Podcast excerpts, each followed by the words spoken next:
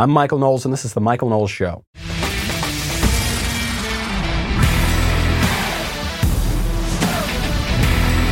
There are many devout Catholics in our national political landscape these days. I'm thinking, of course, of people like Joe Biden, Nancy Pelosi. Now, they might not agree with the teachings of Holy Mother Church.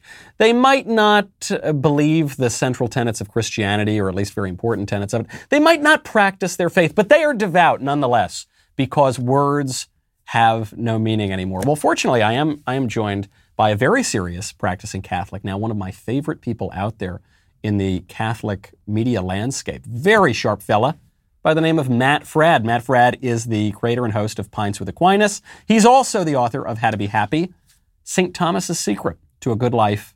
Also, uh, Does God Exist? A Socratic Dialogue on the Five Ways of Thomas Aquinas. And he's got lots of other wonderful commentary out there. Matt, thank you for joining me. It's great to be on. Thanks for having me. So, so you on, I think, some pretty important issues would probably diverge from, uh, say, a Joe Biden or a Nancy Pelosi. And yet, uh, I'm to understand you're both devout Catholics. So, I, uh, can you can you help me wrap my head around uh, what these words mean? Yeah, it's difficult. I think um, uh, you know a faithful Catholic should submit to what the church teaches authoritatively but also not demand uniformity where the church allows diversity of opinion or custom. So I think you can fall off on the left and you can fall off on the right as far as being a faithful Catholic. I try to be a faithful Catholic. I try to repent when I'm not. But Joe Biden promotes and celebrates the slaughtering of the unborn. And I know that people might be tired of hearing that, but I imagine if the unborn could be tired of being slaughtered, you know, th- that that would outrank your concern. So yeah, it's it's disgusting. Um, not to mention his promotion of children being able to say castrate themselves or getting a, a double mastectomy. He seems ambivalent on that topic. So yeah, he's he's he should repent before Almighty God. And look, I've done some kind of soul searching on this. And I've thought to myself, what would I rather? Joe Biden repent or be refused Holy Communion at Mass and be super embarrassed? And to my shame, sometimes it's the latter. Yeah. You know, I, I and really, as a Catholic, what I ought to be doing is praying for him and his conversion. But, but of course, the, you know, keeping uh, someone from receiving Holy Communion, refusing to give them the Eucharist, is is an act toward repentance. I mean, that is the point. It's not just to make someone feel bad about himself. Right. It's to stir and promote repentance because it's not just this the private sin of his support for abortion. It's exactly. it's the public sin. I mean, it's the scandal as well, and it's a real scandal. Joe Biden is nominally the second Catholic president, and yet he he is so so uh, out of step with the church's teaching here. I'm also really glad that you brought up this issue of being able to disagree on certain matters but not others. You know, it's not all just a blanket five bullet points on a napkin, here's what you've got to believe. For instance, on the issue of the death penalty, though especially modern popes have been quite opposed to the death penalty, Pope Benedict put it very well when he said that Catholics may reasonably disagree on the practice of the death penalty, and it's a complex issue. Obviously, some popes have carried out the death penalty. I'm thinking of Blessed Pope Pius IX. Uh, and yet other popes are, are, vociferously opposed to it. St. Paul defends the death penalty. Other, other writers in the Catholic Church have been opposed to it. And so we can have a reasonable disagreement here. Even Pope Francis, who's so, so against the death penalty, he stopped short of calling it intrinsically evil because he, he could not do that because it's defended even in the Bible. Uh, on an issue like abortion, that's just not the case. The, the church's teaching on abortion goes back to the Didache. It goes back to the second century at least, and if not even further back. So there, there, there just seem to be some lines in the sand that are getting much, much blurrier, at least in the political yeah. sphere. Yeah, if it's not atrociously wrong for big, strong people to kill little, weak people, I'm not sure what atrocious or wrong would mean at that point. So, yeah. And it's important to point out, too, that this is not just a matter of us, as you say, making Biden feel bad. In the Code of Canon Law, Canon 915, it says that those who are obstinately persevering in, in manifest grave sin should not receive, should not be permitted to receive uh, Holy Communion. And to my fellow Catholics out there who disagree with that, I would ask them this suppose Donald Trump was in office and Donald Trump converted to Catholicism. I'm pretty sure you would say that he should not receive Holy Communion because you think he's a sexist or a racist or something else. But of course, as as awful as being a racist is or, or, these sorts of things, it's actually far worse to, to slaughter innocent human beings. of course, there's no no real uh, c- comparison here, and I think very often, you know, the the the left. It is the left that's doing it. I understand there are extremists on the right too, but it's the left that is really calling for this inversion of standards and this bizarre uh, view of, of vice and virtue. And I'm reminded of, I don't want to beat up on the, on the reporter too much, but there was a, a journalist who very quickly deleted the tweet, so I've, I've gone light on her. But she tweeted out that we need porn for children because here's her argument, and I mean, it, it has a kind of perverse logic to it. She's saying that kids are accessing porn. We know that. They're accessing porn. Mm-hmm. I think the, the average age is something like 11, you know, and some kids are accessing it even at a younger age. And the porn is vile and extraordinarily perverted and violent very often. And so her argument is since kids are going to be exposed to porn, uh, we should have a sort of nicer porn, you know, where they're not quite so violent and they're not, it's sort of a little bit uh, more gentle or something like that. Uh, didn't go over very well, and, and she deleted this. But I, I, suspect a lot of people hold to this kind of bizarre view. Yeah, I'm of the opinion that pornography, say consuming pornography, the distribution of it, the, the production of it is intrinsically evil, which is just to say it's not evil because of the intentions of those viewing it, say, nor is it evil merely because of the consequences of viewing it. I think it's just wrong in and of itself. Um, so I would say, under no circumstances should people consume pornography. But I think um, we could agree that some things are less bad than others, right? So it would be less bad to view pornography that was not violent and terribly degraded um, than to view, you know, rape porn. Right. But, but just because something is less bad than something else, it doesn't make it healthy or good. Uh, if I say I only smoke one carton of cigarettes a day, uh, not five, well, that's better, yeah. but it's not good. Not healthy. And yeah, and over the last 40 years, there's been a lot of studies that have come out of academia from different branches of science, like neurology, sociology, and psychology, and all of it is saying unambiguously that porn is detrimental to the health, the emotional health, even the sexual health of the consumer, our relationships, and society as a whole. So just just just a couple real quick. There are over 70 studies that show a correlation between porn use and sexual dissatisfaction so there you go. According to science, if you'd like to remain sexually frustrated, porn's the ticket. There are 56 neuroscience based studies on porn users. All but one lends strong support for the addiction model. Just one more. We have 40 studies that show a correlation between porn use and uh, sexual dysfunction, like premature ejaculation, erectile dysfunction. 12 of those 40 studies show not just correlation, but causation, mm. since in these studies, the one factor of pornography was removed and the subjects regain their sexual functioning. So we've got really good reason for thinking that pornography is bad for us. And so introducing it to children is a terrifically wicked idea. I think, I, I think also, I, I, agree with your view on porn, and I, I, I, know that some people are trying to make everything relative. They want to deny that anything is absolutely evil, other than perhaps Donald Trump. He might be the incarnation of evil. Everything else is on a, a relative scale.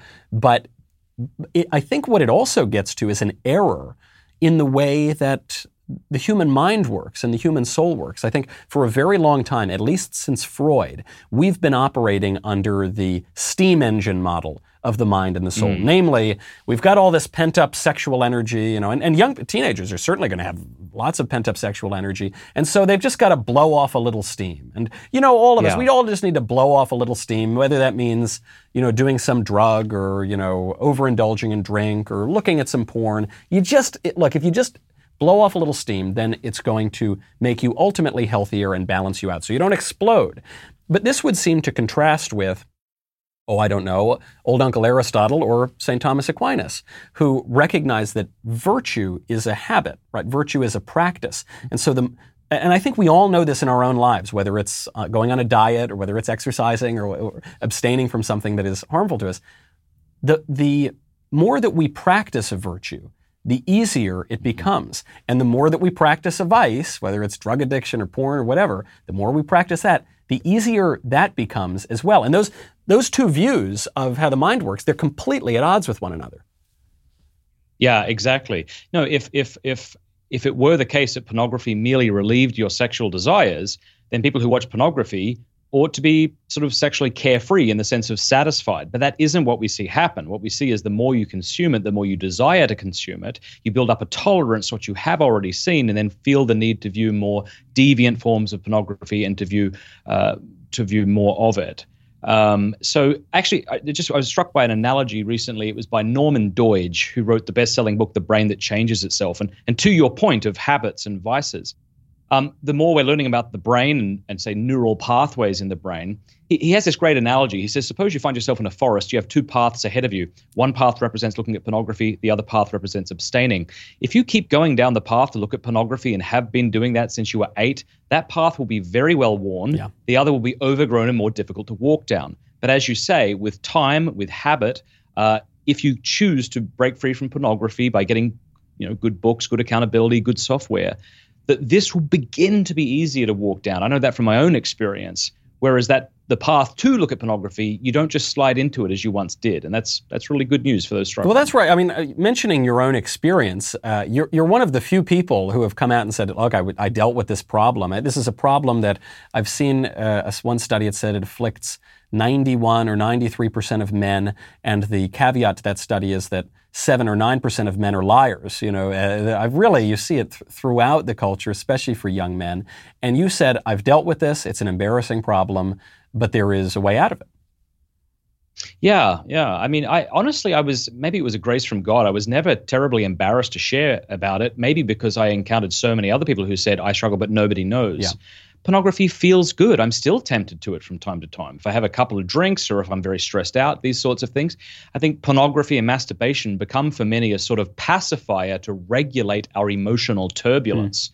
We turn to it when we're upset or bored or feel invisible or unsuccessful or emasculated or something like that. Um, but it uh, doesn't give us uh, what it promises. You know, we we might go for excitement, we end up bored. Mm. We might go for uh, you know uh, adult entertainment and become increasingly juvenile it just it just it, it doesn't just not give us what it promises it kind of gives the opposite mm. um, so it's entirely unsatisfying um, so that's why i love speaking to men and women who are hooked on this and say hey look you're a lovely person i'm sure or if you're not you ought to be and you desire to be and you don't need to let porn stand in your way, you know. So And compared to yeah. other temptations and vices, this is the one that is ubiquitous. You can do it entirely, almost entirely in the privacy of your own, uh, you know, darkest closet. Though it's not totally private because big tech is looking at you, and you know there, there are records of these things. Uh, but uh, you know. Y- it's not spoken of. And when it is spoken of, it's spoken of positively, so much so that people say that kids should have good porn. And I, I love the point that you're making here on satisfaction, because, of course, yes, like all sin and vice, it promises you one thing and it gives you the opposite, and, and this especially so. Uh, but people are historically dissatisfied. You're, you're seeing the average life expectancy in the United States dropping, not because of the Wuhan virus, I mean, perhaps then too, but, but this was happening for years now. It's dropping because of deaths of despair, because of uh, drug addiction because of suicide. You've seen huge spike in suicide actually in some quarters during the, the lockdowns. So people are unhappy. You look even, you measure the happiness of women since the women's movement in the middle of the 20th century. What happened? Women's happiness, if you can measure it, has declined both in relative terms to men, but also in absolute terms. So everyone's unhappy. No one's having kids. you know, we've got a very, very low birth rate now. We've got the life expectancy declining. So, Matt, I, I need the answer. In, you know, the five or six minutes we got, what is the secret to a good life? How does how does one have ah. a good ah. life? Well, first of all, let me say something about pornography, and I'll get into the good life through it. The problem with pornography, it's been said, isn't that it shows too much, but that it shows too little, mm. right? It reduces the beauty and mystery of sex and femininity and masculinity to a sort of two dimensional thing for my consumption.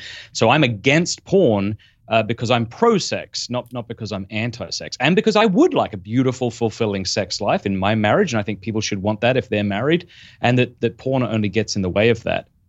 Yeah, so I just wrote a book called How to Be Happy St. Thomas's Secret to a Good Life.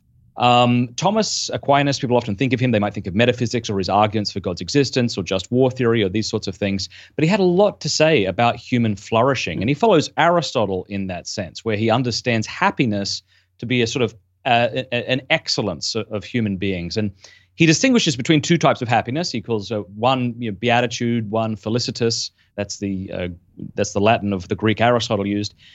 namely, what he's saying is to be perfectly happy will not happen in this life, but we can have a high degree of happiness through virtue in this life. So if you want any chance of being happy, you have to grow in virtue, flee from vice. But since we've been made ultimately for God, Thomas Aquinas would say, we will not be fully satisfied until we behold him, as it were, face to face uh, in heaven.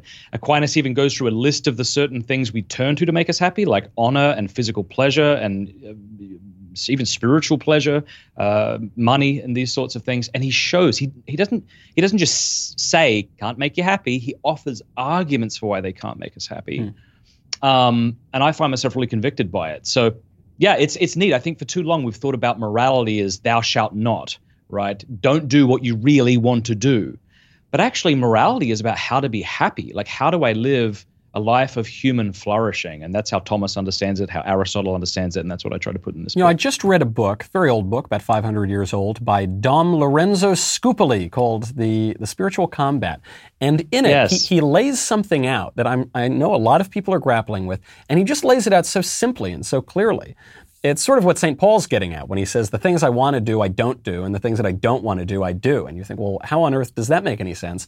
And yet we all, we all know that that is true. And, and what uh, Scupoli points out is we have a lower will. We ha- you know, we have, we have certain desires, but they're base desires, they're appetites. You know, it's the appetite for the addiction, it's the appetite for more, more, more food, more cigarettes, more whatever. Then we have the higher will. That's a rational will. So we, we can be conscious of that. We can uh, we, mm-hmm. we recognize that there's some objective standard that we're trying to come into line with.